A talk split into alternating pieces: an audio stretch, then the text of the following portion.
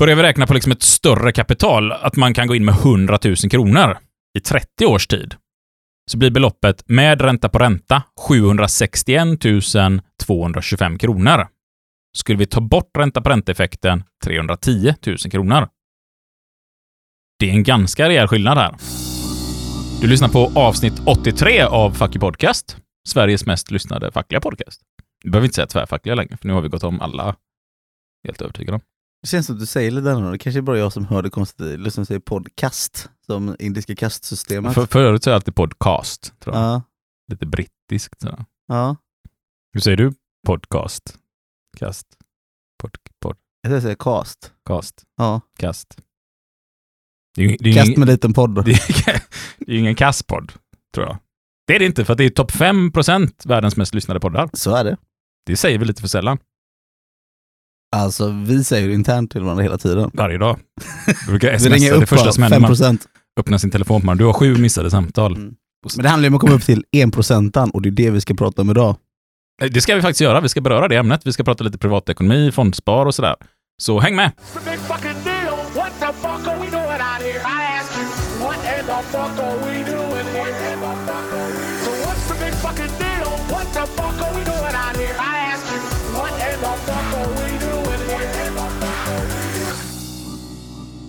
Och vi vill börja det här avsnittet med att tala om att det här är absolut inte någon finansiell rådgivning det här avsnittet kommer handla om. Utan det här är ett ämne för diskussion och påverkan enbart. Så se nu inte det här som att vi sitter med finansiell rådgivning, för att det finns på tok för mycket människor som ger finansiell rådgivning. Men vill ni ha, vill ni ha finansiell rådgivning så swishar ni. Absolut inte. Eh, och vi, vi kommer att prata statistik och forskning idag. Och eh, den här statistiken och forskningen är absolut ingen garanti för vad som kommer hända i framtiden, utan vi kommer att prata lite, vad, vad säger forskningen, lite historik, eh, hur ser det ut på aktiemarknaden och sådär. Teorier är ju just teorier. All data går att tolka på väldigt många olika vis. Vi kommer benämna Daniel Kahneman en hel del och hans forskning i det här poddavsnittet. Och bara hans samlade forskning visar ju på hur lätt vi människor misstolkar statistik och hur, hur lätt det är att dra fel slutsatser från statistik.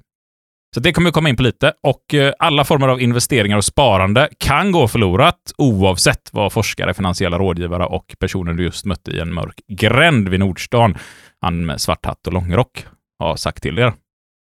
För den som är ny i podden så är vi en helt eh, ideell podd och vi har inte tagit emot ett enda öre hittills i reklam eller påverkan för något avsnitt vi har gjort och tanken är att vi inte ska göra det heller, mer än ert stöd som lyssnare.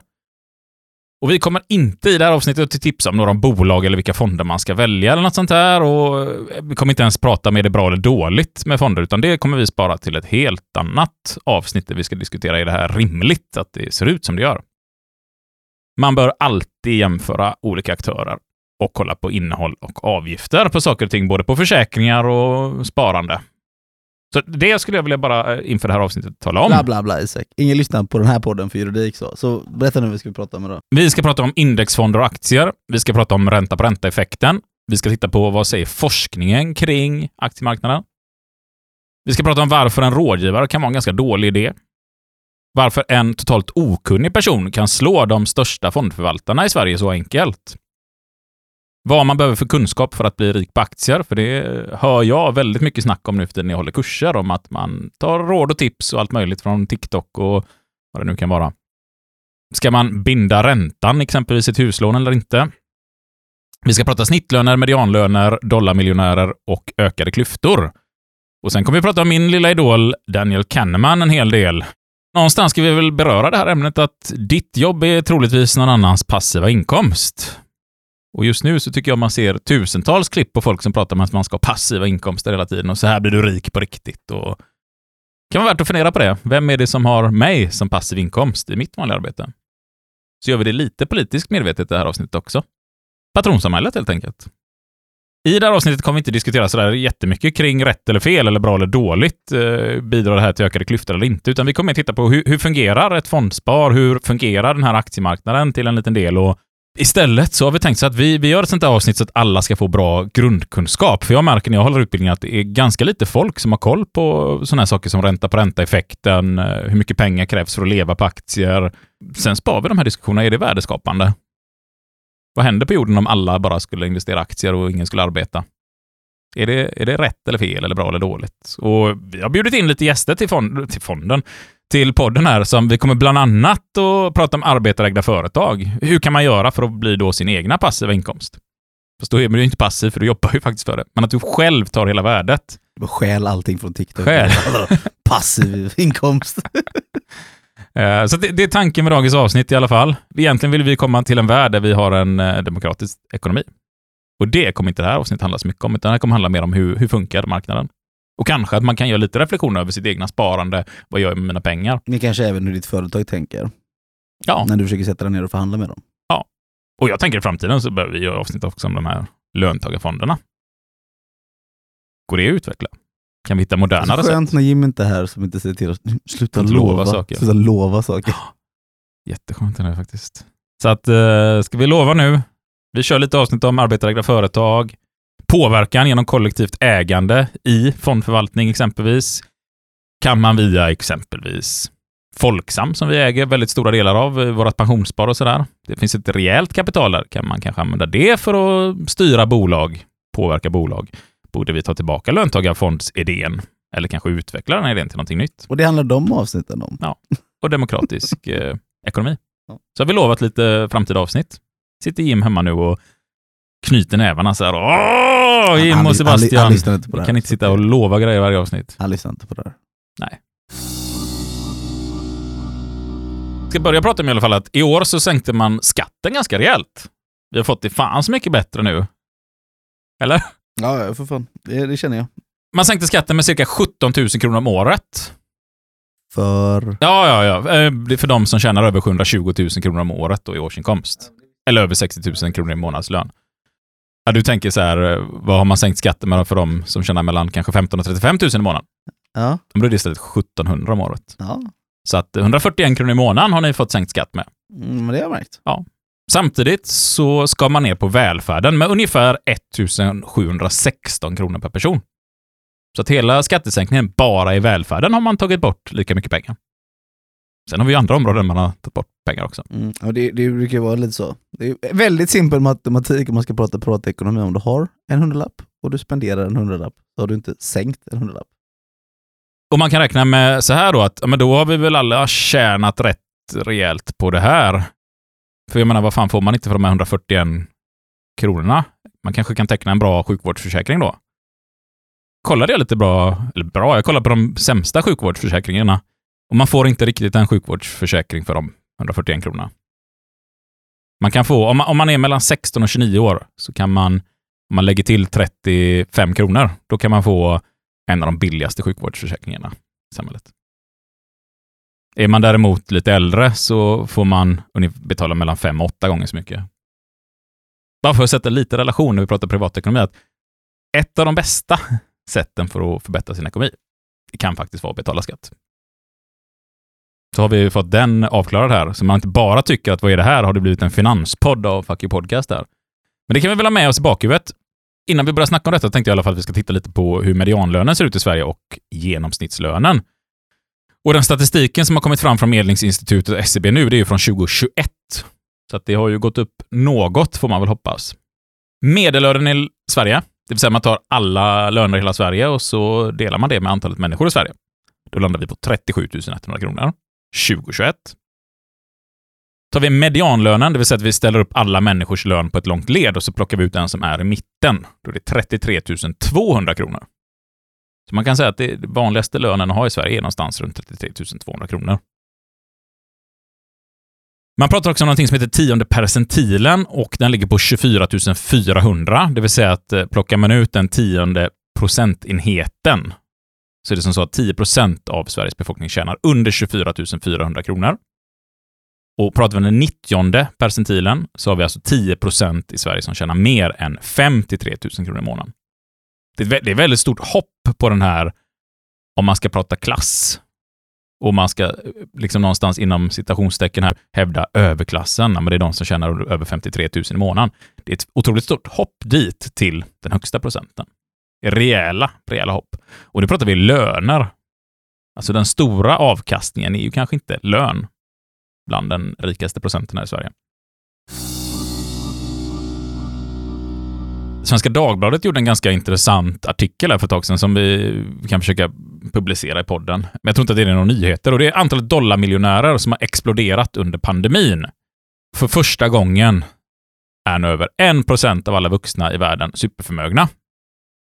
Och här har Sverige utmärkt sig och nu kommit in i vad Credit Suisse benämner som de megarikas klubb. Samtidigt har klyftorna växt rätt rejält i Sverige.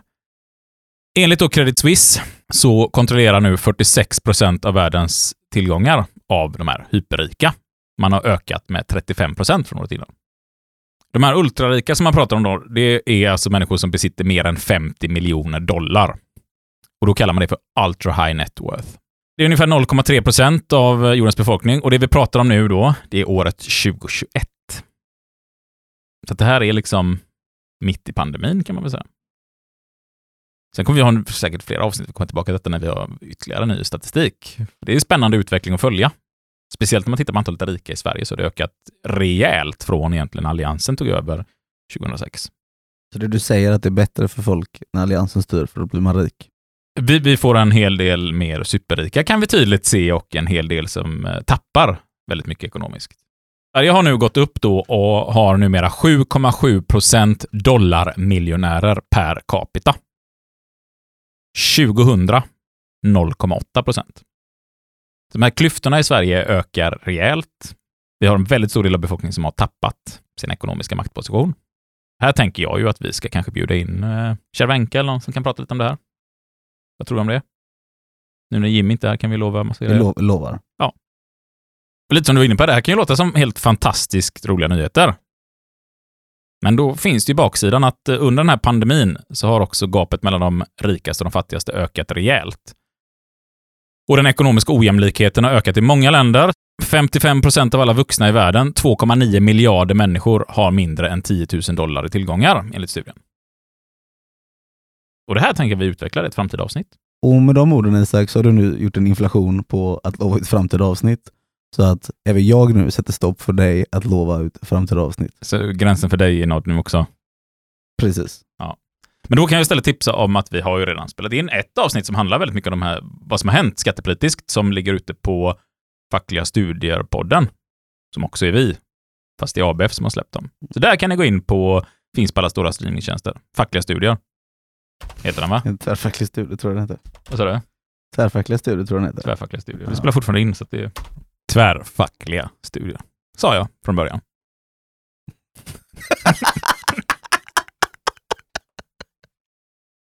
B-vitamin. B-vitamin. Men en tanke som jag tänkte att vi ska prata lite om också är det här med vad är egentligen pengar? När man ska köpa någonting. Det vet ju du att jag har pratat mycket om. Nu får du vara lite mer specifik. Det är väldigt diffusa frågor Ja, det här är diffusa frågor. Det här är lite så när vi spelar in avsnitt ibland och du ställer en fråga och så pekar du på någon och bara svara på den frågan. Svara på den frågan. Men om vi försöker se, alltså pengar är den tid jag har investerat och jag har fått någonting tillbaka. Eh, Om man försöker tänka lite på det när man betalar för saker och ting, så kan vi ha med oss det tankesättet bara under poddens gång när det rullar på här. Så om man exempelvis har den här medianlönen på 33 200 kronor, då har man en timlön på 189,71 i timman. Efter skatt, om vi räknar på 33% skatt, så är det 125 spänn man har kvar i näven. Och då har vi gjort lite sådana här uträkningar. Vad kostar det för mig att köpa en bil? Och då tog jag en bil för 180 000 kronor. Det kan jag tänka mig är en relativt normal summa för normala människor att lägga på en bil. Inte för mig. Jag har väl gjort mig någorlunda känd den här podden för att köra gamla skrotbilar. Men om vi tänker då, en bil för 180 000 kronor, vad kostar det mig egentligen? Hur många timmar är det man behöver jobba? 1437 timmar. Eller 179 dagar. 0,7 egentligen. Så nästan då 180 dagar. Och då kan man börja fundera med, liksom, är det värt för mig att jobba 180 dagar för att köpa den här bilen? Ja, alla dagar i veckan. Alla dagar i veckan. Alla dagar i veckan. När man, när man pratat med dig i telefon Isak, när du bara vad är det som luktar? Vad är det som luktar? Åh, tack gode gud, det var bilen framför. Ja, det är värt. Det händer ofta. det, det är värt! Eller, ja, nej, nu, nu startade inte bilen i morse här så därför är jag lite sen. Ja, det är värt det. Fast det har nog aldrig hänt va? En gång tror jag. Det har hänt. En gång tror jag. Eh, En, en gång när vi höll kurs, en gång när vi skulle på möte, en annan gång så ringde jag dig. Vad vi gör. Nej, jag blev hemma idag för bilen startade inte. Nej. Nej. Det tror jag inte. Vad, vad kostar det Låter att, inte som vad, min vad, vad kostar det att blunda för sanningen Isak? Ja. ja, men det kan också vara dyrt. Och det får man också liksom räkna på. Vad kostar det för mig med reparation och allt sånt där. Men om vi tar en mobiltelefon då. Jag, jag räknade en mobiltelefon för 8000 kronor. Vad innebär det egentligen i arbetartid? Åtta dagars arbete på den här medianlönen. Och så tror jag, det, jag tror att det kan vara klokt att tänka på det här sättet. En pizza, skrämmande nog då, nästan en timma på medianlönen. För den åker ju ner snabbare än en timma. Ja, en timmas lunch. Så sitter man länge. Och något som florerar rätt mycket nu på, på sociala medier, så här, det, det är just den här tanken. Alltså, vad tar det för mig, det jag skapar i mitt arbete på en timma? Hur mycket behöver jag jobba för att kunna köpa det jag själv har skapat på en timma?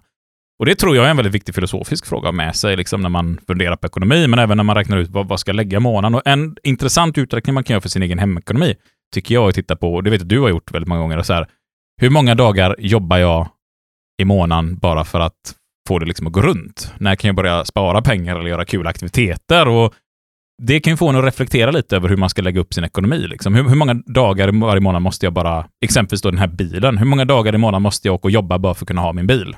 Hur många dagar i månaden måste jag åka och jobba bara för att ha min telefon? Och ibland tror jag vi köper saker, liksom, som en bil, det har vi kanske köpt för att kunna ta oss till jobbet. Och så räknar vi bort ett par dagar i månaden bara till den här bilen exempelvis. Jag brukar ju räkna liksom lite hårdare än i det här fallet. Jag hade ju en kollega som hade väldigt dåligt ställt hela tiden. Och jag bara, ska du med, ska du med på den här grejen? Nej. Jag ska du göra den här grejen? Nej. Så jag började sluta räkna ut, vad har du för utgifter? Alltså så här, vissa saker kommer du aldrig sluta med. Eller det, det räknas som en utgift, men, men det finns ju så konstant. Du snusar, gjorde personen. Personen behöver någonstans att bo. Hade köpt en lägenhet. Vissa utgifter var fasta och så gjorde jag en uträkning. Då. Så behöver du verkligen snusa? Behöver du verkligen någonstans att bo? Ja, men det, blir, det, blir så här, det är klart, behöver man snusa? Nej, det behöver man inte. Men i det här fallet så, så gjorde personen det. Jag hade med också, ja men jag sparar. Ja men det kan ju inte räknas som en utgift. Ja, men har du tänkt använda pengarna i slutet på månaden, då har du inte sparat dem, då har du bara flyttat fram när du tänkt använda dem. Så det blir ju som de här utgifterna gjorde, då visar det sig att personen tjänade 2,50 i timmen. Ja, det är det som man har kvar. Liksom, efter skatt och efter allting skatt. så hade personen 2,50 i timmen. Så jag, och då helt plötsligt sa jag så här, "Ah, nu fattar jag varför du aldrig följer med eller vill fika eller någonting, för det är bokstavligt talat de pengarna du kanske har den här månaden. Och jag tror att det är jätteklokt att göra en sån. Och vi är inte riktigt på samma sätt nu som alla de här inläggen man ser på Facebook. Jag, alltså jag tror jag nästan flippar ut ibland när man ser så här Anna, 29, gör sitt egna smör, har sparat 140 000 kronor om året. Jag tänker, då äter man jävligt mycket smör om man har sparat 140 Förbannade 000. privilegierade 29-åringar. Ja, jag tror snarare det handlar om att man har en god inkomst och väldigt låga utgifter. Det stora problemet idag är ju att kanske man kan inte påverka sin hyra. Man har bara möjligheten att få den här lägenheten där hyran ligger på 9 000 spänn i månaden och så har man en lön på 24 000 i månaden. Då spelar det ingen roll vad man lyssnar på för knep. Men som de säger i alla de här Yo- YouTube och TikTokersarna som säger att om man drar ner på den här kaffelatten på, Mm. på stan så kommer du bli miljonär. Det där är ju totalt bullshit. Det är Men det är inte det. bara inkomsten som är väsentlig, det är faktiskt utgifterna. Ja, men det är väl lite det vi ska försöka belysa i det avsnittet, att det, det går inte riktigt att göra det. Men däremot så ska vi prata lite fondspar nu, tänker jag, och glida in på det. Och liksom, hur fungerar det och hur mycket kan pengar öka i värde? Och eh, framförallt, vem ska man lyssna på? För det är så himla mycket råd överallt. Dels kan man få råd ifrån sin bank. Ja, men flytta till vårat pensionsspar eller flytta till vårat spar så får du bättre ränta. Är det så klokt? Det är ju en fråga man kan ställa sig. Sen är det ju fullt med folk, ser jag, i sociala medier som ger aktietips och råd och hit och dit. Och jag vill säga en sak. Enligt forskningen så har de här personerna ingen aning om vad de pratar med. Och har de det, så är det för att de sitter på insiderinformation och det är, då är det, liksom, det är fängelsestraff på det de sitter och gör då, när man är ute i media påverkar aktiemarknaden med insiderinformation. Så att det behöver vi nog ha med oss här. Men jag har något bra sätt att spara pengar. Mm. Det bästa. Det är att man, är man hemma hos någon, som jag är hos dig nu då, så, Så går, så, går Stjäl man något så varje gång. skär man en kopp kaffe som jag tänker gå och göra nu. Ja. Du att, Spar, då sparar jag de pengarna. ja, och vi har dessutom delat den här Gunnar Mård, företagarnas vd, med hans sparsknep om att man kan spä ut mjölken. Och jag kan återigen poängtera en sak. Jag vill ju tänkte vi ta en naturlig paus där. Jag ska dricka en kopp kaffe. Ja. Ja. Men, men jag ville bara spela på den lite snabbt och tala om att du kommer inte bli miljonär. Och här har du- man då, det- här har man, här har man, här har man, mot, här har man, bort mot, vanligtvis. här har man motsatsen på person då. Sånt Det är här klipper Isak fattar ju nu att nu tänkte jag stjäla den gratis kaffekoppen och tänkte ah, nu kan jag spara pengar genom att Du inte bjuda på den kaffekoppen ska få-. Du ska få en kaffekopp. Jag ville bara avsluta här innan vi går och tar en kopp kaffe och fortsätter på den här att eh, det är inte stjäla kaffe av folk eller spä ut mjölken som kommer göra er till miljonärer, även om Gunnar Mård på Företagarna vill få oss att tro det.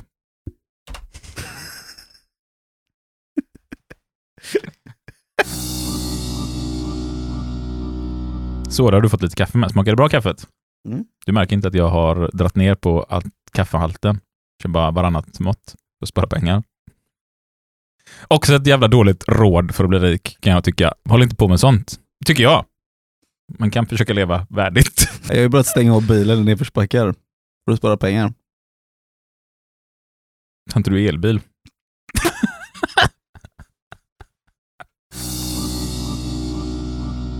Nej, vi ska sluta göra narr av alla de här eh, personerna som gör massa inlägg. Det, det, det är Lätt att jättebra. spara på de orden. Jättebra. Nej, men det är jättebra att spara på det man kan, absolut. Men det, det är inte det här som kommer att avgöra om man blir miljonär eller inte. Liksom. Om man tar varannat kaffemått och spär ut sin mjölk hemma. Liksom. Jag tycker att det, ibland är det jävligt... Jag tycker det är fett jävla provocerande att man sitter med en jättehög inkomst och Alltså att skriver det bara är det det handlar om. inlägg. Ja, precis. När vi tittar på aktiemarknaden i alla fall, då, eller på fondmarknaden, för det är egentligen fonder vi kommer prata om. Vi kommer prata väldigt mycket indexfonder och egentligen hur lätt det är att tjäna pengar passivt utan att göra någonting, helt utan kunskap enligt forskningen. Men framförallt också kanske vilka olika förutsättningar vi har att göra detta. För det, för det är där egentligen den stora politiska frågan den här kommer in. Men idag kommer vi försöka hålla oss ifrån det politiska. Eh, vi kommer ju säkert, som ni märker, glida in på det hela tiden. När man tittar på statistik för att det ser oddsen ständigt emot oss. En sån här fråga som många har diskuterat i alla år, även från Karl Marx, är marknaden ett nollsummespel eh, eller en andrahandsmarknad? Liksom, behöver någon förlora eller kan alla vinna på det? Man kan väl säga att det, det är en diskussion som vi inte heller kommer ge oss in i idag. Utan det, då kan vi bjuda in några som är specialister i de här gamla tankarna och nya tankarna. Man kan inte riktigt i alla fall jämföra aktier med kasino. Jag vet att vissa gör det ibland, man säger att man säger att eh, kasi- på ett kasino så vet ju banken alltid att statistiken är på kasinots sida. Går du och spelar roulette så är det lätt att tro att det, ja, men det är 50-50 att vinna, men det är det inte. Det är 48,6 procent eftersom man slängt in siffran noll. Så att satsar man rött eller svart så har du den här gröna lilla nollan också som kan påverka. Och det, den amerikanska modellen är två nollor till och med. Finns det det där? Mm, amerikanska. Och då har man ju liksom, det är bara 48,6 procents chans att vinna. Om man spelar så safe man kan rent statistiskt. Så där vet ju kasinot, ja, okej, kör de en gång, då är det ju statistiskt sett en ganska hög risk för dem att tappa sina pengar. Men ju mer folk spelar, ju mer kommer statistiken göra att det till slut blir som så att de tjänar pengar på detta. Och det är inte mycket kanske på just rouletten. Men det är klart att det är många som lockas där och satsar på kanske en siffra istället och då ökar ju eller minskar ju riskerna rejält utifrån vad du satsar på. Och så kan vi inte riktigt säga att aktiemarknaden fungerar. Det kan ju vara så att en hel marknad ökar och att det ökar överallt, att vi har tillväxt över hela jorden under en period och då skulle ju teoretiskt sett alla kunna bli vinnare. Sen så vet vi att det inte är så det ser ut. Det, för det kan ju även bli motsatsen, att hela jordens marknad går ner och att alla förlorar på det, att ingen står som en vinnare. Det kan vara värt att nämna också. För det är lätt att tro när man hör om aktier att alla kommer tjäna pengar och det är så enkelt. Men jag skulle vilja att vi, vi funderar på det här. Man ska investera i en helt ny bransch och bara för att vi ska hitta på någonting här nu så helt plötsligt så kommer det tio stycken nystartade bilföretag som allihopa har lyckats skapa bilar som körs på koldioxid. Overkligt som det ser ut just nu. Så kan vi säga i alla fall. Men det är bara för att Alla, hitta alla släppte samma vecka. Ja, men och alla de här tio bolagen kommer samtidigt. Men det är, givetvis så är det lite olika bolag. De har lite varierande teknik, lite varierande modeller och de jobbar med påverkan och reklam på lite olika sätt. Och då är frågan, liksom, det här är en bransch man starkt tror på. Man förstår att oj, det här är revolutionerande. Vilket bolag ska man satsa på? Och där kommer man ju då få tips från alla de här bolagen. Man kommer få information och så det här ska du välja och det här ska du välja. Hur ska man egentligen i det här kunna göra ett val om man ska investera i aktier? Vi kommer att länka lite till vad är det för forskning vi i grund och botten hävdar och det är bland annat Markovic, Sharp, Fama, Kahneman, Barras och Brinson. Så att det kommer att ligga där och så finns det en bra sammanfattning som vi kommer att länka till också från Martin Kramers, John A. Fulkerson och Timothy B. Riley. Så den, den är tipset om man bara ska läsa igenom en här, så kan man läsa igenom den. Sen skulle jag faktiskt slänga in ett tips att det finns en podcast som heter eh, Rika Tillsammans. Som jag tycker att eh, vissa delar av den är jättebra. Man kan lyssna på för att få lite sådär tips och råd och idéer. Och där går de igenom väldigt mycket kring den här forskningen. Så att det är en rekommendation som jag faktiskt vill slänga med. Sen har jag ingen aning var de står värderingsmässigt och, och politiskt och sådär. Jag har långt ifrån lyssnat på alla avsnitt som de har spelat in, men de på ett ganska pedagogiskt bra och framförallt vetenskapligt sätt så pratar de rätt mycket om det här. Och vi kommer säkert att hänvisa någon liten del i avsnittet även till den podden. Flera av de här namnen jag nämnde har ju vunnit Nobelpriset i ekonomi just för sina teorier. Ska vi då göra ett bra val här nu och veta vilket av de här tio bolagen ska vi köpa aktier i? Då har vi lite frågor som man bör kunna svara på. Eh, annars har man inte egentligen kunskap nog. Och första frågan är hur man bör veta, är aktien under eller övervärderad? För om aktien redan är övervärderad så finns det ju inget syfte att köpa den för att tjäna pengar, utan då har du köpt en del av ett bolag, men du kommer aldrig tjäna pengar på det, eller det kommer inte öka i värde. Sen behöver man veta om bolaget kommer att öka eller minska i värde i framtiden. Hur kommer marknaden för detta bolag? Kommer den att öka eller minska? Alltså här låter det ju som en marknad som definitivt kommer att öka om vi kan byta ut alla bilar på hela jorden, så det känns ju som ett ganska så säkert kort, den här marknaden. Men frågan är hur ser branschen ut i framtiden? Vad har konkurrenterna som bolaget inte har? Sen behöver vi liksom också förstå oss på hur ser den nationens regler ut för framtiden? För om ett bolag ligger i ett visst land som har ett visst politiskt system så kan det ju definitivt påverka bolaget. Naturtillgångarna, räcker de till till att bygga de här bilarna? Arbetskraften, kommer den finnas där? Kan företaget växa i rätt takt? Hur kommer framtida lagstiftning se ut? Politiska trender? Det kan vara som så att eh, staten beslutar, eh, FN beslutar att eh, ja, men jorden håller på att eh, gå under på grund av miljöförstöring, så att nu ställer alla bolag om att tillverka de här bilarna så att vi släpper patenten fria, för att det måste vi göra för att rädda världen. Det här behöver man ju känna till om man ska kunna investera i de här bolagen. Sen kommer vi in på nästa spår, som faktiskt flera av de här Nobelpristagarna säger att nej, man kan inte spå en akties framtid. Det är omöjligt. Det är bara tur eller slumpen som avgör. För nu kommer vi in på de här svåra frågorna. Kommer marknaden, alltså de som köper aktier, att förstå bolagets värdering? Kommer marknaden att tro att bolaget ska öka i värde eller inte? Det, det räcker liksom inte att man vet att det är en bra produkt. Det kan vara så att en läkare idag kommer fram till en helt ny revolutionerande medicin, men lyckas inte pedagogiskt nog att förklara för folk hur bra den här är, så att ingen investerar i den, så den bara dör ut. Tittar vi på batteritillverkning så är det en av de branscherna där flest bolag har köpts upp och bara lagts ner. För att man vill inte att patenten ska finnas för att det konkurrerar ut de här engångsbatterierna.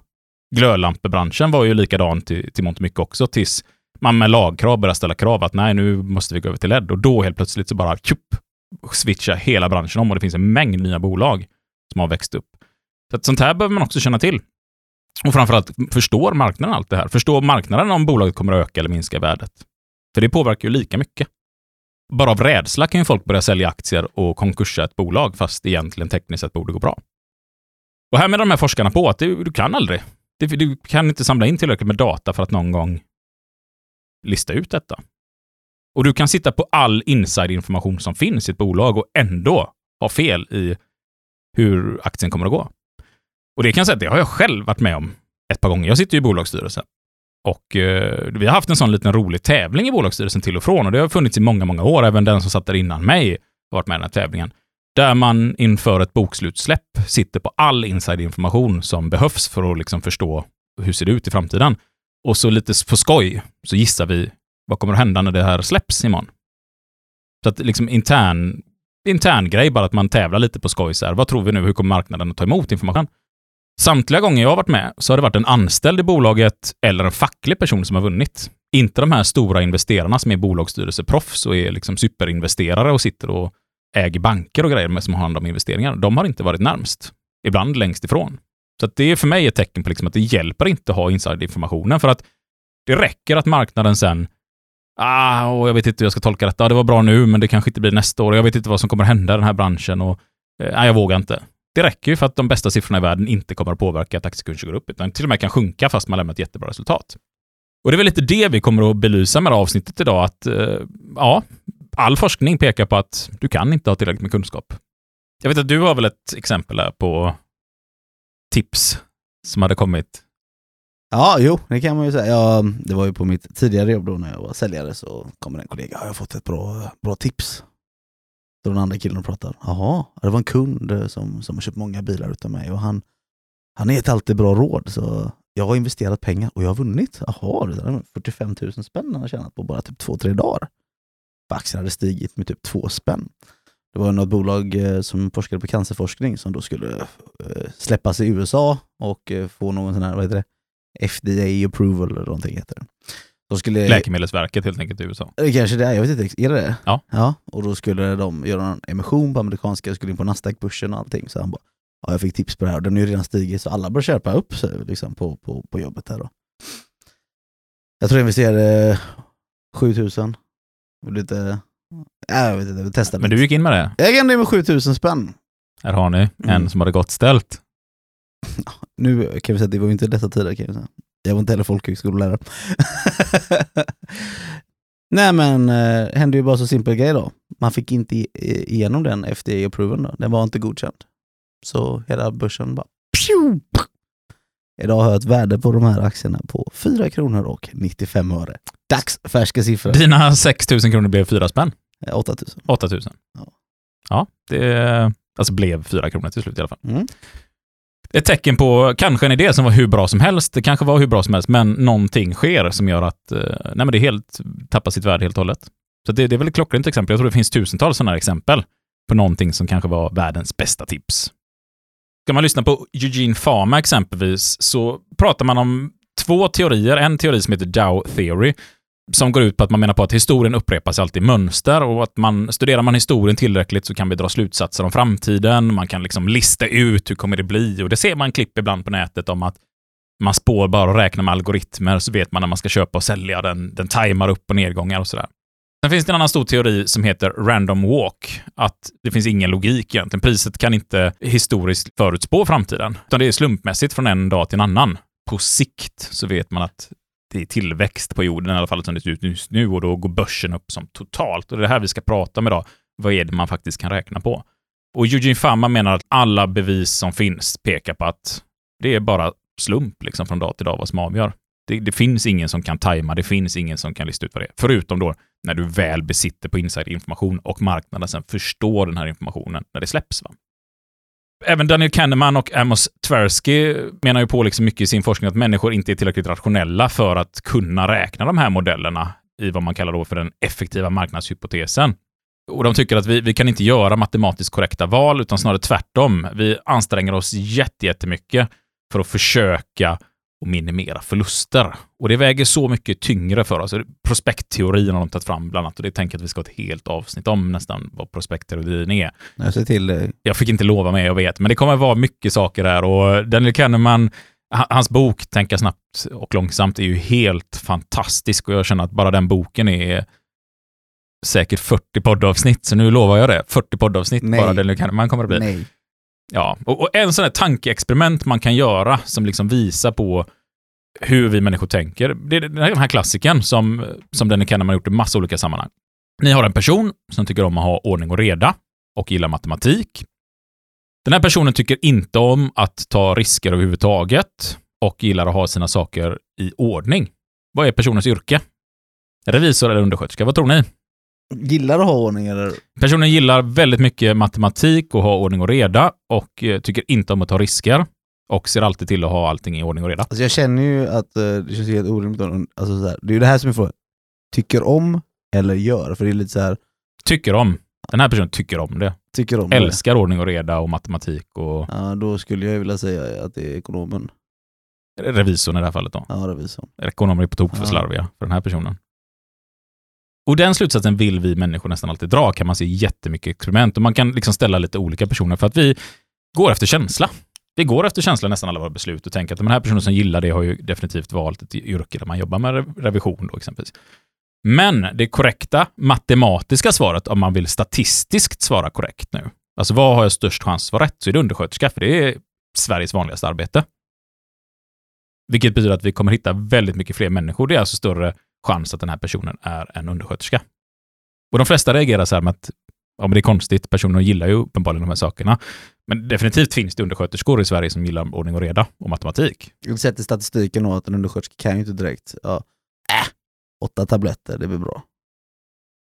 Är det Nej. så du menar? Nej, men bara att matematiskt så kommer du hitta den personen där. Ja. Den kan är ganska rolig det här, för han sträcker sig långt. Han pratar om regression mot medelvärde, lite sådana här saker. Att allting dras alltid mot mitten när det kommer till statistik också. Så att man pratar om det här med att vilken ordning gör det? Att eh, intelligenta kvinnor ofta söker sig till mindre intelligenta män. Och det finns så mycket teorier kring det här om att kvinnan är Nej, men jag har hört de tokigaste jävla svaren, att en kvinna vill ha en man som bestämmer bla bla bla bla. Och det enda det kan man säga, nej, eh, slumpen ter sig så att när du träffar någon och är intelligentare så kommer 99% av alla du träffar vara mindre intelligenta. Därför är det mest logiskt att du träffar en man med mindre intelligens. Men det har fan skrivits böcker på ämnet om varför de här teorierna, och den kan de även på, nu är det bara matematiskt. Det är bara rent matematiskt. Om du är högre IQ än 99% av befolkningen så är det klart att din partner kommer att ha lägre IQ när du träffar någon. Liksom. Men vi människor vill gärna tolka in känslor och annat i väldigt mycket statistik. Sen kan det ju ibland stämma. Det kanske är en person som verkligen har valt att bli revisor på grund av, av allt det här. Va? Men matematiskt. Och, och vi människor har svårt att köpa de här statistiska reglerna. Något annat vi kan liksom lite fundera på också här är, jag tror vi har pratat om det i kanske våra påverkansavsnitt, men om vi står någonstans, vi står och ska köpa ett batteri. Vi har batteri till en klocka exempelvis här som har gått sönder eh, och du åker till affären. Och, eh, ja, men det här batteriet kostar i din närbutik 500 kronor.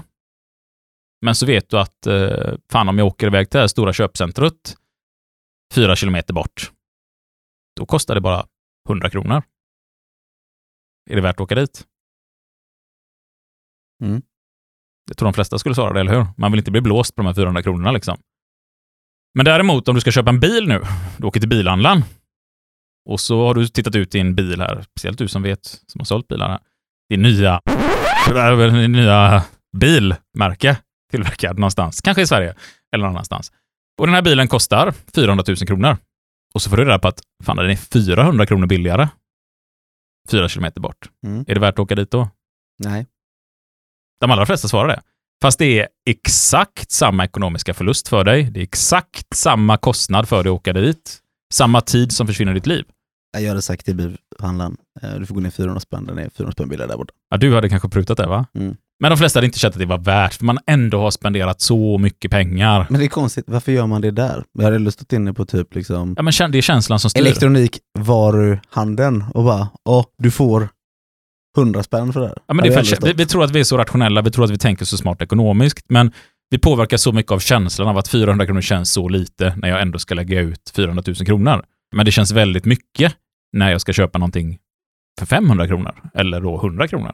Och det är känslan egentligen. Matematiskt är det ju exakt samma pengar vi slutar. Och jag menar, hur mycket man än drar det här exemplet så känner jag så här, ja, fast man, man är ju dum om man går med på det i ena ändan här, va? Det är klart, men när man köper bilen så är det så lite pengar. Alltså trots att jag är påläst på statistiken så känns det fortfarande tokigt. Jag känner fortfarande att jag hade gjort samma sak ändå. Jag hade köpt den ändå, det var 400 kronor dyrare, för det spelar inte så stor roll. Men det är Mm. exakt samma ekonomiska förlust. Ja, men det var, alltså det, det, jag, jag förstår vad du menar. Alltså det, sen så kan det ju kännas konstigt. Jag vet ju utifrån mitt tidigare liksom, yrke då när jag, man satt och höll på med bilaffärer. Säg att man gav dem 25 000 kronor rabatt. Alltså jag brukar alltid, när det var en vanlig person, så fick de ju alltid betala så mycket som jag kunde gå ner på det, alltså på affären egentligen. Sa man procent på det så låter det väl lite, och du kan få 3 procent. Det kan vara väldigt, väldigt mycket pengar. Mm. Exempel. Och då kan det vara farligt att säga procent, för det låter för lite. Exakt. Så, Vi hade ju en diskussion om det Men även när man säger pengar så kunde man säga, ja på den här, det kunde vara en bil som kanske var väldigt eh, felvärderad i inköpet. Så att ja men du kan få köpa den för, så får du 14 000 rabatt. Bara 14 000, bilen kostar 400 000. Och då är också folk så här, nej men det är inte tillräckligt mycket. Det är väldigt konstigt egentligen. Ja, men vi blir så extremt påverkade av vad saker och ting kostar på det. Och, och lyssna på våra påverkansavsnitt, för där går vi igenom massa sådana här exempel. Och sen som sagt, det kommer 40 avsnitt till här som vi lovar med olika Nej, sådana här experiment också. nej. Eh, Ska, ska man titta lite mer på vad forskningen säger är här då om de om här? du ska ha 40 avsnitt om det här ämnet, vill jag bara du ska veta. Ska man titta lite mer då på proffsen och experterna, alla de här rådgivarna som man kan gå till och få hjälp eller få tips ifrån och tidningar och allt möjligt som skriver dem. Om vi jämför dem med en bred global indexfond. Och för alla som inte vet vad en bred global indexfond är, så betyder det att den här fonden köper aktier i bolag över hela världen i alla typer av branscher så spritt som möjligt. För hela teorin i en indexfond går ut på att sprider jag så jag äger en liten del av allt på hela jorden så kommer jag vara med både på upp och nedgångar. Mm. Så ska vi titta här under avsnittet lite vad, vad det har för effekt. Ja men exempelvis då man investerar i fiskenäring, skogsnäring, industri. Ja, då är du ju ganska låst i en viss bransch. Eller du menar att man investerar i alla de här tillsammans? Ja, precis. ja precis. Ja, för att det liksom, oj nu är fiskenäringen nere. Nej men träindustrin går upp. Och då är du med och äger, du äger risker överallt och du äger liksom bolag överallt. Och det är väl egentligen det enklaste sättet du någonsin kan spara i aktier på. Det är en sån här global passiv indexfond. Tittar vi lite då på de här aktiva indexfonderna, alltså där olika banker, olika finansinstitut, kanske inte institut, men finansbolag går ut och säger vi har den bästa, vi kommer kunna tjäna det mest pengar eh, och vi har de bästa tipsen. Och man bara tittar på det, så nio av tio sådana fonder, de slår inte den här indexfonden över tid. Och när man tittar på experter och har låtit dem göra olika experiment och fått gissa aktiers, eh, hur mycket de kommer gå upp och ner i värde, så ser man att 50% av gångerna så har de fel. Gissa fel. Så att allting tyder på att det är som att singla slant. Det är slumpen som avgör. 24% av de här underpresterade mot index, alltså tjänade sämre än om man du bara ja, men jag bara lägger mig och köper lite av allting på hela jorden utan att helt tänkt igenom något. Jag bara så brett som möjligt. 24% av de här specialiserade fonderna då, de gick back mot detta. Och 75% av dem hamnade på exakt samma avkastning som index. Men då tar ju de ut mycket högre avgifter.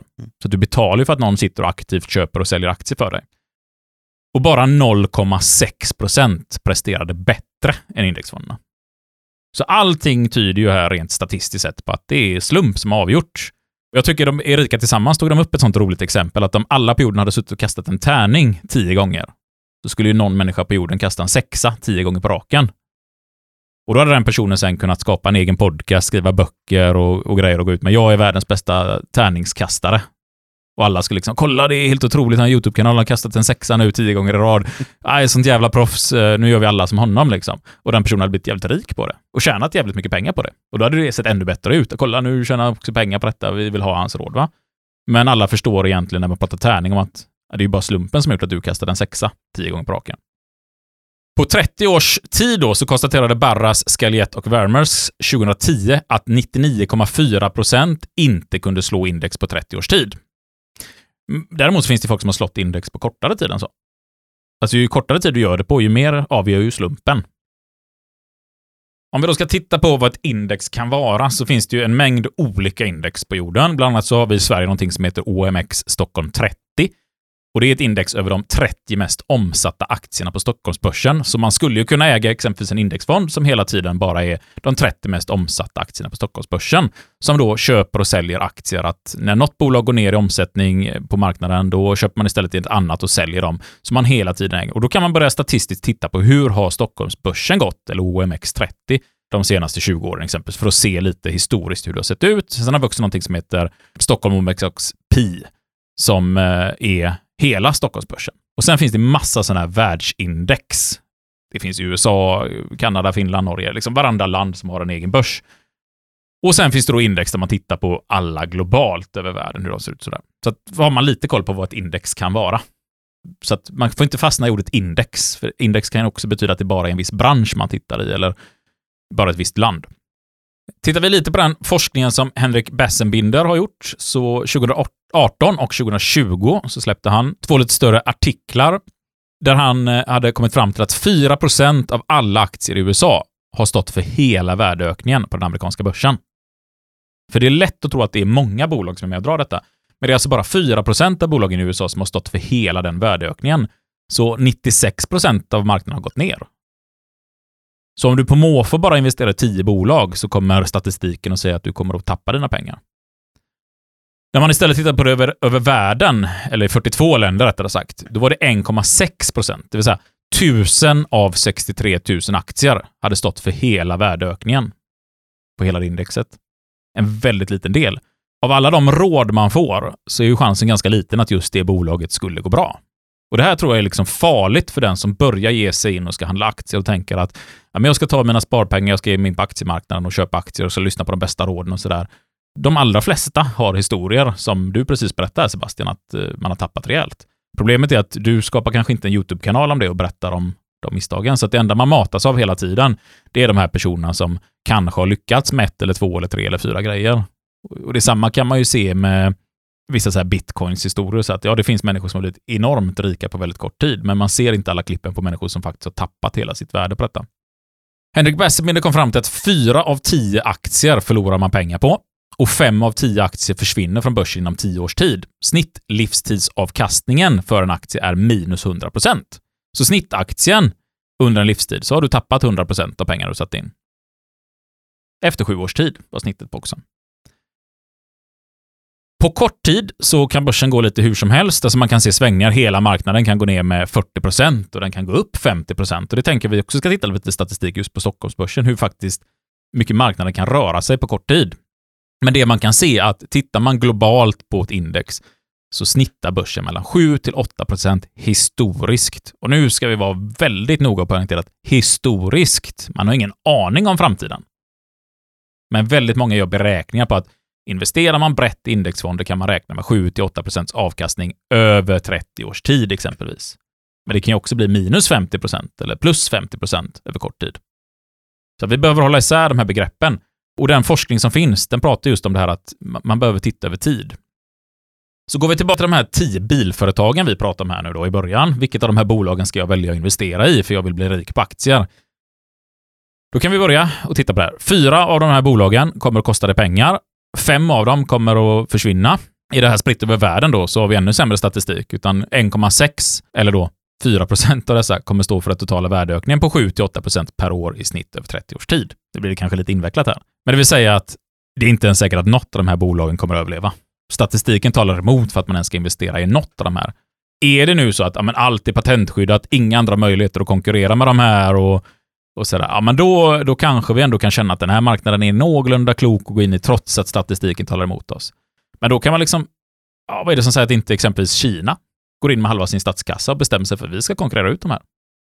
Du har investerat i ditt sånt här elbilsbolag från Trollhättan eller vad det nu kan vara, liksom tänker att det här kommer slå. Men, men kinesiska staten bestämmer att nej, men vi tar alla, hälften av alla skattepengar i hela Kina, för vi, då, fan vad vi kommer stärka vårt land ekonomiskt. Vi bara går Koldioxid har vi, så det räcker att bli över. Ja. Och det, det, kan man ju faktiskt lite nu. Idag i Kina så pratar man att det är över 300 elbilstillverkare. Alltså det är ju i princip, jag kan lova att du som sitter och lyssnar på den här podden, jag tror, jag tror knappt att ni kan rabbla 300 bilmärken som fortfarande lever. Det är svårt. Och så kan vi tänka oss i Kina finns det 300 sådana bilföretag som bara tillverkar elbilar. Så förstår man vilken konkurrens det finns i Kina som vi inte ens känner till liksom i Europa. Och alla de här ska ju slås in nu. Och det visar ju bara på vad, vad en nation kan göra för att faktiskt påverka den här marknaden. Och jättemycket människor kanske har gått in och köpt eh, aktier i något stort amerikanskt elbilsföretag och sådär och tänker att det här kommer gå vägen. Man har ingen aning. Det kan ju bli utkonkurrerat när som helst exempelvis. Om vi nu ändå väljer att investera i de här bolagen så gör vi matematiskt klokast då att göra som en indexfond. Vi köper lite i varje bolag. Ett av de här bolagen, ja, men, ja visst, de kanske växer sig större, köper upp de andra eller konkurrerar ut dem och till slut får monopol på marknaden. Så det klokaste vi kan göra är att köpa alla bolag och inte räkna med att göra 50% i vinst på aktien, utan räkna med att men då kanske det blir 7-8% vinst över 30 års tid om vi ska följa vad all statistik talar till. Men här tror ju väldigt många att men jag kan välja ut det bästa. Jag kan lyckas och hitta rätt bolag som kommer att dubbla mina pengar. Och vi kanske tror att vi tar rätt beslut, men då ska vi fortfarande tänka på det här. Om 0,6 procent av proffsen som jobbar heltid med detta bara lyckas välja rätt, varför skulle någon annan lyckas välja rätt? Om vi då ska ta och räkna på den här avkastningen på 7-8% ränta i genomsnitt, så tror jag även det här är en väldigt viktig del att göra, för att jag märker att väldigt många har inte riktigt koll på ränta på ränta-effekten. Men om vi tänker oss att vi sparar 10 000 kronor och vi har 7% ränta, så blir det ju 700 kronor. Skulle vi spara detta utan ränta på ränta-effekt, alltså det vill säga att varje år så plockar vi ut de här 700 kronorna, vi plockar ut vinsten, alltså vår ränta. Ja, men då har vi på 10 års tid i näven fått ut 17 000 kronor. Alltså 7 000 kronor i vinst på våra sparade pengar. Om vi däremot då låter räntan ligga kvar på ett konto, så att vi nästa år får vi 700 kronor, då får vi också ränta på de 700 kronorna. Då får vi hela tiden ränta på ränta, det är därför det kallas ränta på ränta-effekten. Då skulle de här 10 000 kronor vi har gått in med istället blir 19 671 kronor.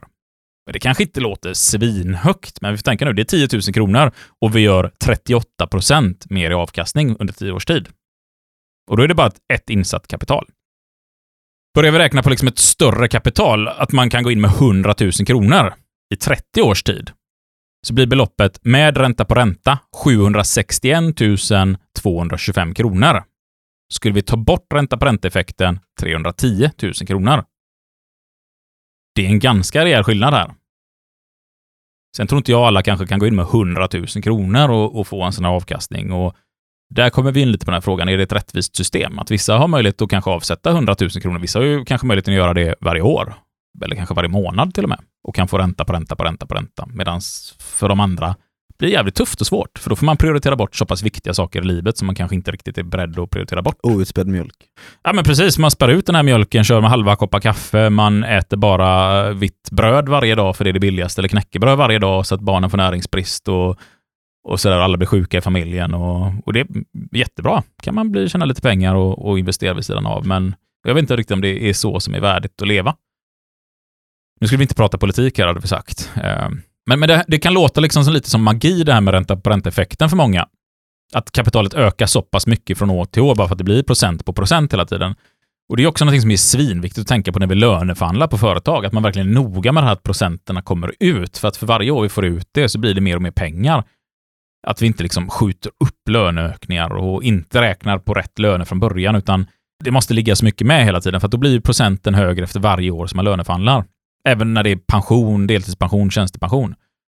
Och skulle man exempelvis sätta in 10 000 kronor på en indexfond och sedan då 1500 kronor i månaden, då kan man räkna, om man räknar då på 7% avkastning som har varit en historisk avkastning. Och det, återigen, det är inga garantier för att det kommer se ut i framtiden.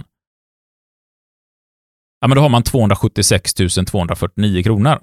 Efter 20 år 800 000 kronor. Efter 30 år 1,8 miljoner. Och fortsätter man då från år till år så blir ju ränteeffekten så pass stor hög så att det blir liksom en om vi tänker oss en graf så blir det lite som en hockeyklubba. Det ökar långsamt, långsamt, långsamt och sen bara ökar det mer och mer och mer och mer och mer och mer. Nej, men just det här när man ser till, till en facklig fråga. Men folk som inte har fått eh, ut sin pension arbetsgivaren, de skiter i att betala in pensionen och helt plötsligt så gör de det i ett bräda. Här får du in 100 000 spänn, det är det du skulle ha fått under 5-10 års tid. Då tappar man ju den här ränta på ränta-effekten också som du inte har fått under de här åren. Ja, precis. Och det hände ju på mitt företag bland annat, att eh, på ett, ett helt bolag så hade man missat att betala ut ett år bara. Mm. Deltidspension till alla anställda. Och det var ju mycket pengar. Och det hade gått tre år.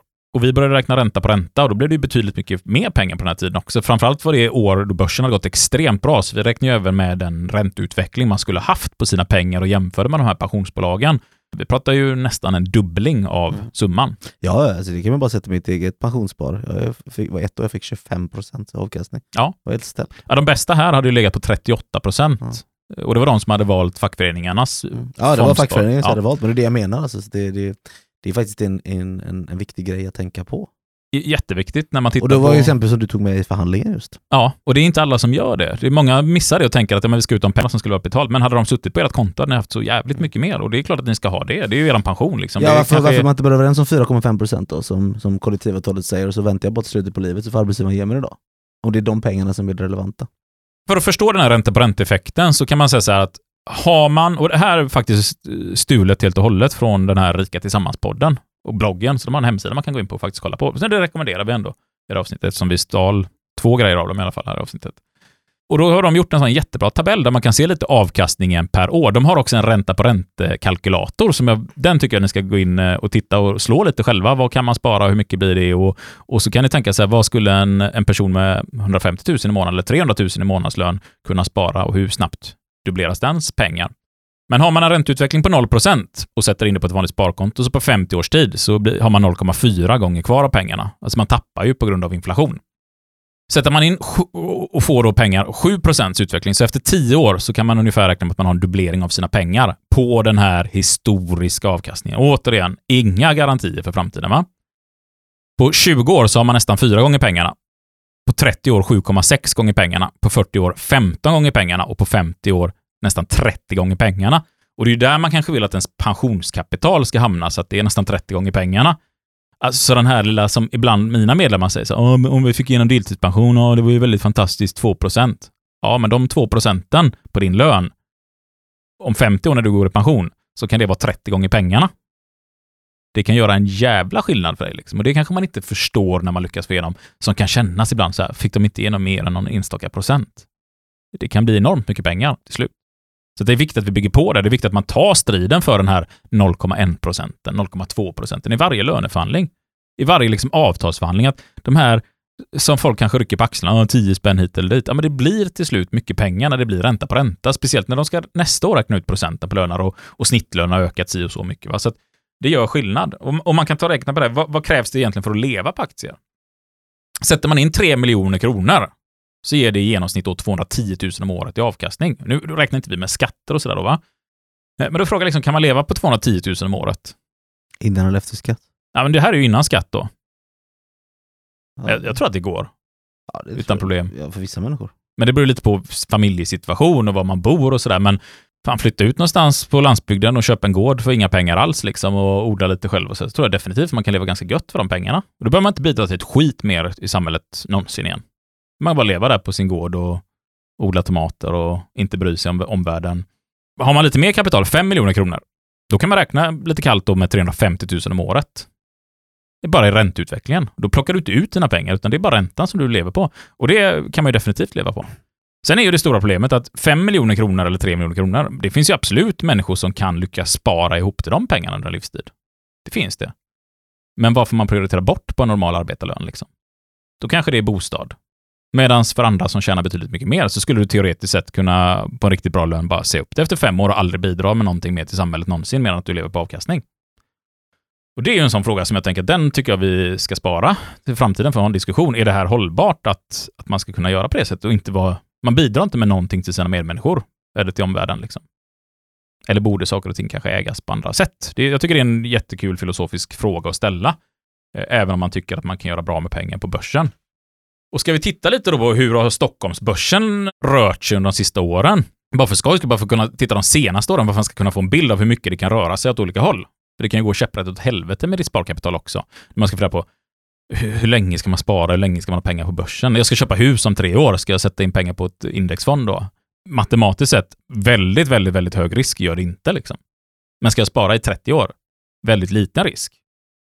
Tittar vi då från den 21 februari 2020 till den 20 mars 2020, alltså det är mindre än en månad, där gick jag in med alldeles för mycket pengar på den här tiden i mitt fondspar. För jag bråkade med min bank och blev förbannad. Och jag lever väldigt riskabelt på ett sätt med min ekonomi kan man säga. Jag har inte bundit några lån och sådär, för jag har räknat rent matematiskt och statistiskt sett eh, vad är det bästa och klokaste rent, rent ekonomiskt nu.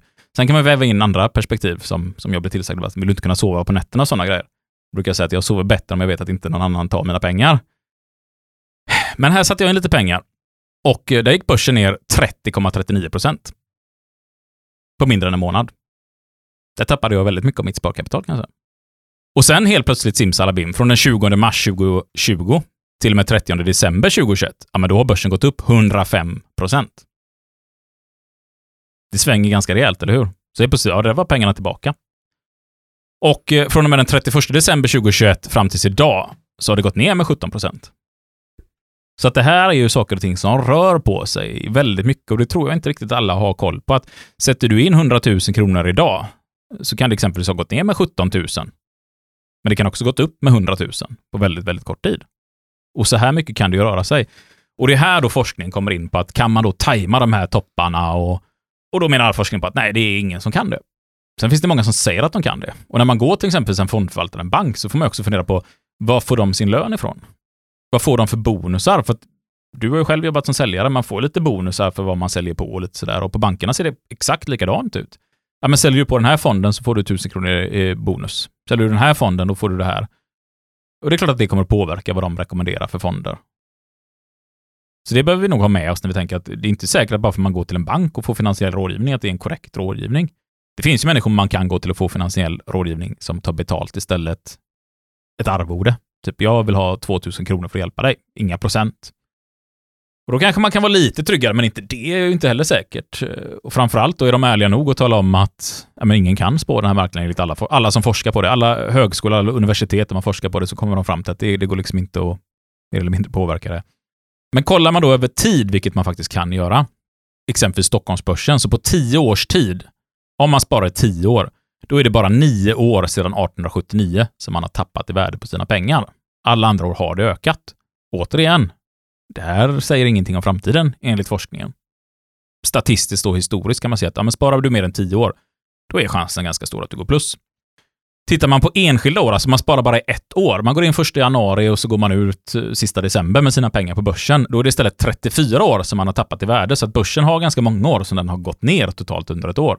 Och det kan vara ganska så här, extrema. Det är, det är inte som så att åh, det gick ner lite så att det var bara några hundralappar jag tappade, utan 2008 exempelvis, gick börsen ner 39 procent. 2002 gick den ner 36 procent. 1990 gick den ner 30 procent. Sen har man år som 2021, den gick upp 39 procent. 2003 gick den upp 34 procent. 82 gick den upp 41 procent och 1981 gick den upp 62 procent. Så vi har liksom de extremaste till 2017 gick upp 9 procent. 2018 gick ner 4 procent. 2011 gick ner 15 procent. Så att det kan ju svänga väldigt mycket fram och tillbaka. Och här tycker jag man ska vara väl insatt i hur det faktiskt har rört på sig. Här vill jag återigen då stulet lite från Rika Tillsammans-bloggen och Jan Bolmesson. Han har gjort en bra sån här uträkning på sannolikheten att gå plus på olika sparhorisonter. Och då har man gjort någonting som kallas en Monte Carlo-simulering som är baserad på Stockholmsbörsen, där man tittar på om jag går in på Stockholmsbörsen och handlar brett då i alla bolagen och jag sparar i en dag. Ja, men då är det 54 procents chans att det går upp eller ner. Eller upp rättare sagt. Sparar man i 12 månader 72, i 5 år 86, i 10 år 93 procent och sparar man i 25 år 99 procents chans. Historiskt ska jag tillägga här nu då, va? Så att det kan vara en enorm skillnad också. Man kan ju ha den här lilla oturen att man går in fel. Och man behöver känna till det, att jag kan tappa alla mina pengar. Och därför behöver man väl aldrig egentligen någonsin gå in om man tänker att eh, de här pengarna har jag inte råd att bli av med. Utan då är det väl tryggare att sätta in dem på ett räntekonto där man får ränta på pengar. För det kan också vara lite farligt att sätta in sina sparpengar på ett konto utan ränta, för då ökar inflationen varje år, som eh, jag har gjort ett avsnitt om med vår kära Jens Östling. Det, pengarna faktiskt tappar i värde, så det är ju viktigt Så att... att folk är väldigt medvetna om inflation eh, just nu. Nu. Ja, det, men det tror jag. Det tror jag. Vi behöver inte gå djupare i det. Det är inte så att, ja, hade inte Jens varit med så hade folk inte förstått att det fanns inflation i samhället just nu. Och ska pengarna tas ut inom tre år så är det ju en väldigt hög risk att investera dem någonstans. Sparar du mellan fyra till nio år? Ja, men då kanske du ska ha en stark avvägning där lite så här. Ska jag spara 30% i fonder och 70% på sparkonto? Eller vad man nu känner att ens egna risknivå vill landa någonstans.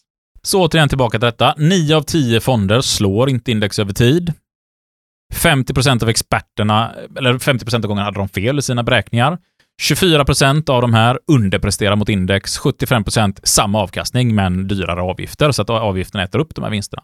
Och bara 0,6 procent överpresterade.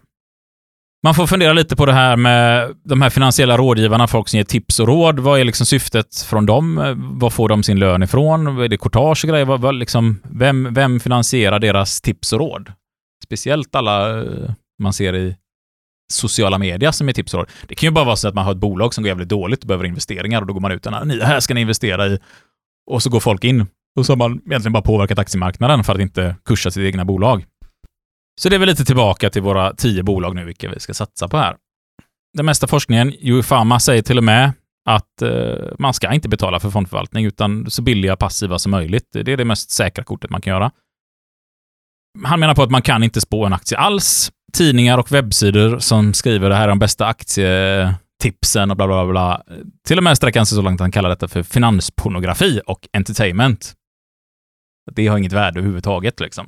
Och det är klart att självbilden hos alla de här experterna säger att de kan och det de gör är ett syfte. Liksom. Och det, det tror jag kan vara liksom lite farligt också. att det, det, är klart att ingen kommer att stå och säga att Nej, men det är bara en slump det vi jobbar med. Liksom. Det blir väldigt skevt om man har lagt så mycket tid och investeringar i en bransch och jobbar med något och är liksom säljare det här och känner att Nej, det, vi gör bara chansar på grejer. Kanske det går vägen. Daniel Kahneman sträcker sig till och med också så långt att i hans forskning menar han på att en VD har en extremt liten påverkan på hur bra ett bolag går. Så det tänkte jag också lova att vi ska göra ett avsnitt om här framtiden om jag vågar det. Och det kan ju vara så att alla de här experterna är skitduktiga, har svinbra koll på det och vet hur det borde vara. Och problemet är att de som köper aktier förstår det inte sen. Och då hjälper det ju liksom inte att man har all den här kunskapen och är svinduktigt påläst i hur marknad och allt kommer att vara. För om ingen av de som ska köpa det förstår hur bra det är, så står du där med en produkt som inte går att sälja, om vi ska försöka se det som en köp och säljprodukt. Eh, har du tur så hittar du en av de här sex av tusen som kan lyckas förvalta dina pengar bättre än dig själv. Och något som jag tycker är lite kul sådär att man kan på det sättet, om man nu ska ge sig in och börja spara i fonder exempelvis, så kan man prestera bättre än hälften av alla människor på hela börsen eller till och med bättre än i alla fall 25 procent av alla professionella indexsammanhang och faktiskt tjäna mer pengar än om man går till de andra 75 procenten också. Genom att bara skaffa sådana här breda indexfonder. Och när man jämför då på de här lite större sådana här köp och sälj aktier-sajterna som finns. Det finns ju en hel del sådana här världsstora, vilket kan inte vi göra reklam för dem, men där du kan köpa och sälja aktier i olika appar, i datasystem och sådär. Så kan man se att i princip varje år så underpresterar snittpersonen på alla de här ganska rejält mot indexfonderna. Och sedan 2008 så är det bara tre år av de åren som genomsnittspersoner som handlar med aktier och köper och säljer aktier har presterat bättre än bara om du hade köpt alla bolag på hela Stockholmsbörsen. Så statistiskt sett så säger det en hel del, tycker jag, att få saker i världen kan du bara börja med dag ett, välja det absolut lättaste alternativet och så presterar du bättre än vad proffsen gör. Så kan du kalla er proffsförvaltare sen. Vad, vad har du gjort då? Nej, jag vet inte, jag skaffade någon sån här fondrobot som bara köper över hela världen. Ja, det är ganska fantastiskt tycker jag, på ett sätt. Sen så ska vi spara de här diskussionerna. Bra eller dåligt med aktier och ägande och eh, rättvist eller inte? Har vi alla samma förutsättningar för att göra de här klippen? Har vi alla samma förutsättningar för att vara med och påverka vår omvärld? Och slutligen, det sista jag tänkte vi skulle bara gå in på här, det är det här, ska man binda eh, bolån eller inte?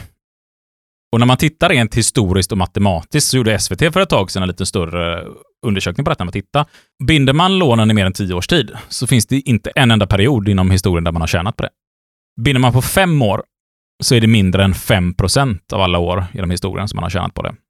På tre år mindre än 30% På två år strax över 30 och eh, binder man i ett års tid så är det ungefär 45 procent av åren man har tjänat på det. Så att matematiskt sett så ska man aldrig någonsin binda ett huslån eller bostadslån. Och det tycker jag också är en sån här jätteintressant grej, att man förlorar rent historiskt på att binda sina lån. Sen ser vi ju nu vad som har hänt med räntor och att det går upp och ner och trots de här räntesvängningarna som har varit även på 90-talet så är det få tillfällen man någonsin har tjänat på det. Problemet är ju att för den här medianlönspersonen så är det ju jävligt svårt att spara ihop till en ekonomi när man klarar av så stora svängningar. Så att man tjänar ju väldigt, väldigt mycket mer pengar under ett liv på att kunna ha ett stort avsatt kapital till att hantera svängningen i ekonomin, köpa och sälja och inte binda sina lån. Återigen, det är dyrt att vara fattig. Jävligt mycket dyrare. Och vi kan väl dra tillbaka till den här liksom klassiken med skorna. Att köpa ett par ordentliga skor som håller länge, som går att sko om, det kostar väldigt mycket mer pengar än att köpa de här billigaste någonsin, va? De här billigaste skorna. Eh, men när du köper de här billigaste skorna så slits de ut hela tiden, så du tvingas hela tiden köpa nya skor. Så att du får hela tiden lägga ut mer pengar än den som har råd att köpa de dyraste skorna. Och nu minns inte jag vem är det som har skrivit de här filosofiska tankarna från början, men, men det vet säkert flera av ni lyssnare, så får vi väl djupdyka i dem i kanske ett filosofiskt avsnitt. Så nu lovar vi ytterligare ett avsnitt här nu. Det gör vi faktiskt inte, vi lovar inte det. Men det tycker jag är viktiga frågor liksom att ha med sig. Har vi samma förutsättningar? Har alla möjligheten att kunna vara så eh, statistiskt ekonomiska som möjligt? Jag tror ju inte riktigt att världen ser ut så. Eller det vet vi att den inte gör. Men det var typ det vi tänkte med dagens avsnitt. Så har ni lite koll på hur rik kan ni bli om ni spär ut mjölken? Nej men man måste tänka att det finns väldigt mycket just nu som kanske påverkar era barn eh, väldigt mycket att eh, bli passivt rik, eh, få en passiv inkomst. Så är det några andra unga människor som ser framgångsrika ut, hänger i Dubai, hänger i New York eller vad det nu än kan vara och pratar jag gjorde bara det här för att bli rik. Och det är klart att, som Isak har pratat om, när har pratat om historik sett till avkastning, hur samhället har utvecklat sig de senaste kanske hundra åren, Ja, de kan ha rätt, de kan ha fel, men var väldigt vaksamma innan ni investerar pengar, hus och allting i de här projekten. För just nu är det en ny bransch, en ny värld som vi pratar om, AI, allting som ska vara in och påverka och, och hjälpa till med att starta upp grejer och sådana saker. Men vi vet inte vilken påverkan det kommer ha för framtiden. Och vi hör bara om de här positiva grejerna. Vi väldigt sällan vi ser på nyheterna eller hör på sociala medier om de som det gått käpprätt åt helvete för. Och lite som man statistiskt sett kan se att majoriteten av alla aktier går åt helvete. Men det hör vi ingenting om i media. Så att, jag tror att det är viktigt att ha med det i debatten och jag tror inte bara att det är våra barn eller så, utan jag tror att det även är många i, jag skulle säga våran ålder med 30 plus, som vi nu ändå får kalla oss, va? Mm. Ja. Kanske även någon lite äldre med. Och det här är inget som jag tror att vi får med oss från skolan och räkna på ränta på ränta-effekten och förstå liksom vad krävs det i kapital och avsätta. Och, och det är klart att man kan som person, jag går och funderar på det rätt mycket. Jag hade turen att vi köpte ett hus som vi tyckte var på tok för dyrt när vi köpte det. Men vi kände så här, det får vara värt det för att vi kan renovera det lite och förhoppningsvis har det gått upp i värde. Så att har vi inte råd att bo kvar får vi väl sälja det och kanske ha gjort en vinst i alla fall. Och så var det bara pang med huspriser och det gick upp jättemycket mer i värde än vad vi egentligen kunde föreställt oss. Jag går och tänker nästan varje dag så här, fan ska vi bara sälja det och ta pengarna och flytta ut på Värmlandsskogarna någonstans. Alltså det var ju så, när du köpte det här huset så tyckte ju alla att du var galen. Ja. Alltså vad i helvete tänker du liksom? Varför, Ja. varför köper du inte två lägenheter och slår ihop dem och bygger ett slott liksom i Göteborg? Alltså Ja. på den nivån. Och det, idag skrattar du hela vägen till banken.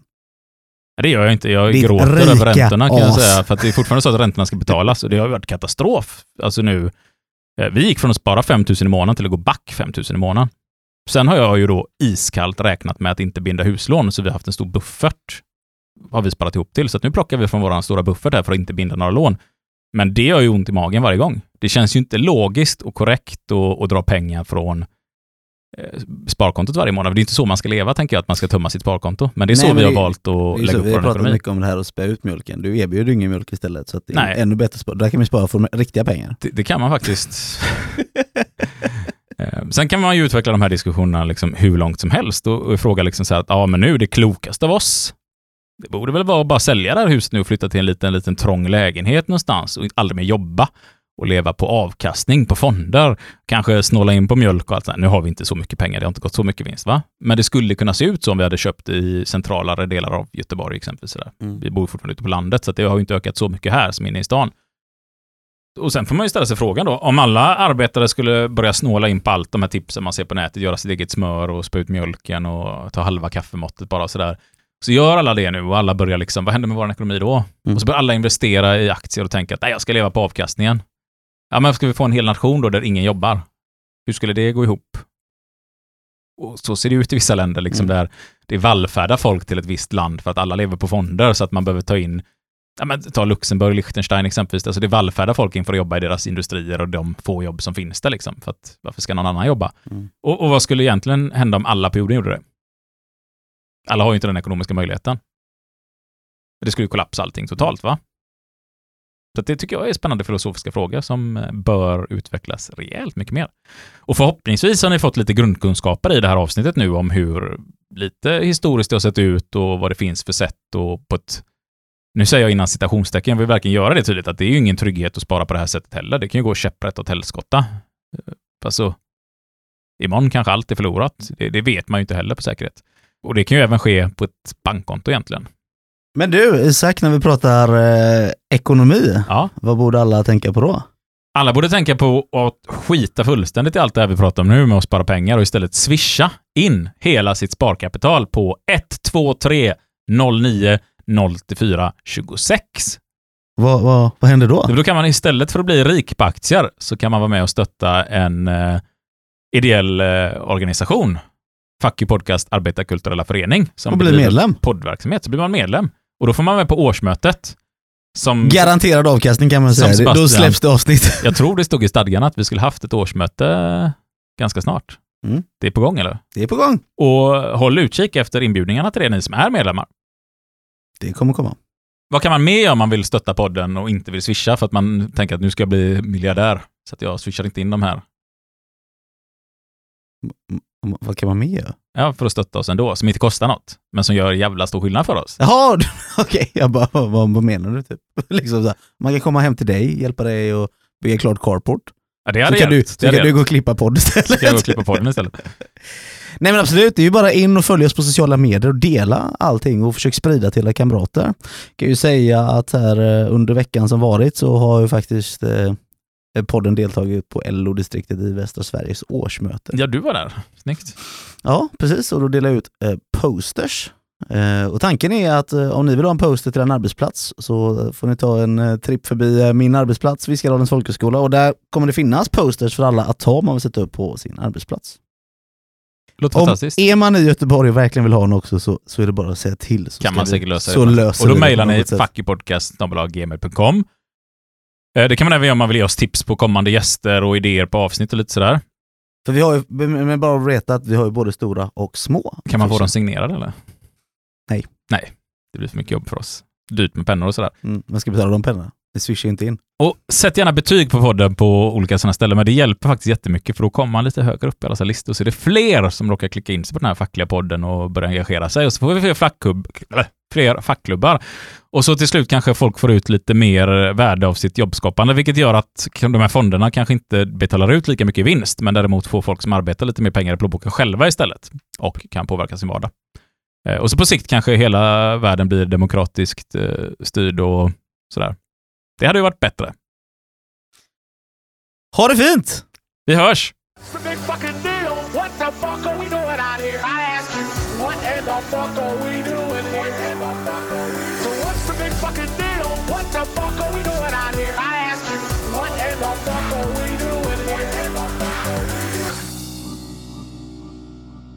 Den gången då artificiell intelligens fick berätta vad Fuck You podcast är för någonting och vilka Jim Sebastian och Isak är. Ja, men Sebastian Borssén, du, du har liksom vid 15 olika tillfällen nu så har du kommit hit till podden som gäst och liksom bara tagit alla med storm.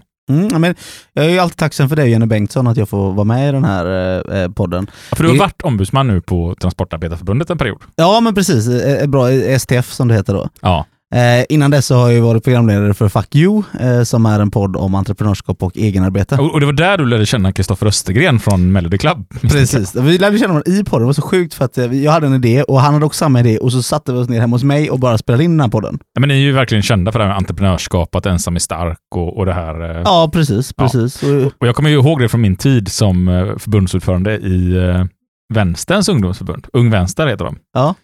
Eh, Innan jag började jobba med massa projekt på LO i Stockholm. ja, det var ju där du och lärde känna varandra. Mm. Eh, Jag hade ju det här projektet för nyanlända och unga. nej, just det. Han Jim.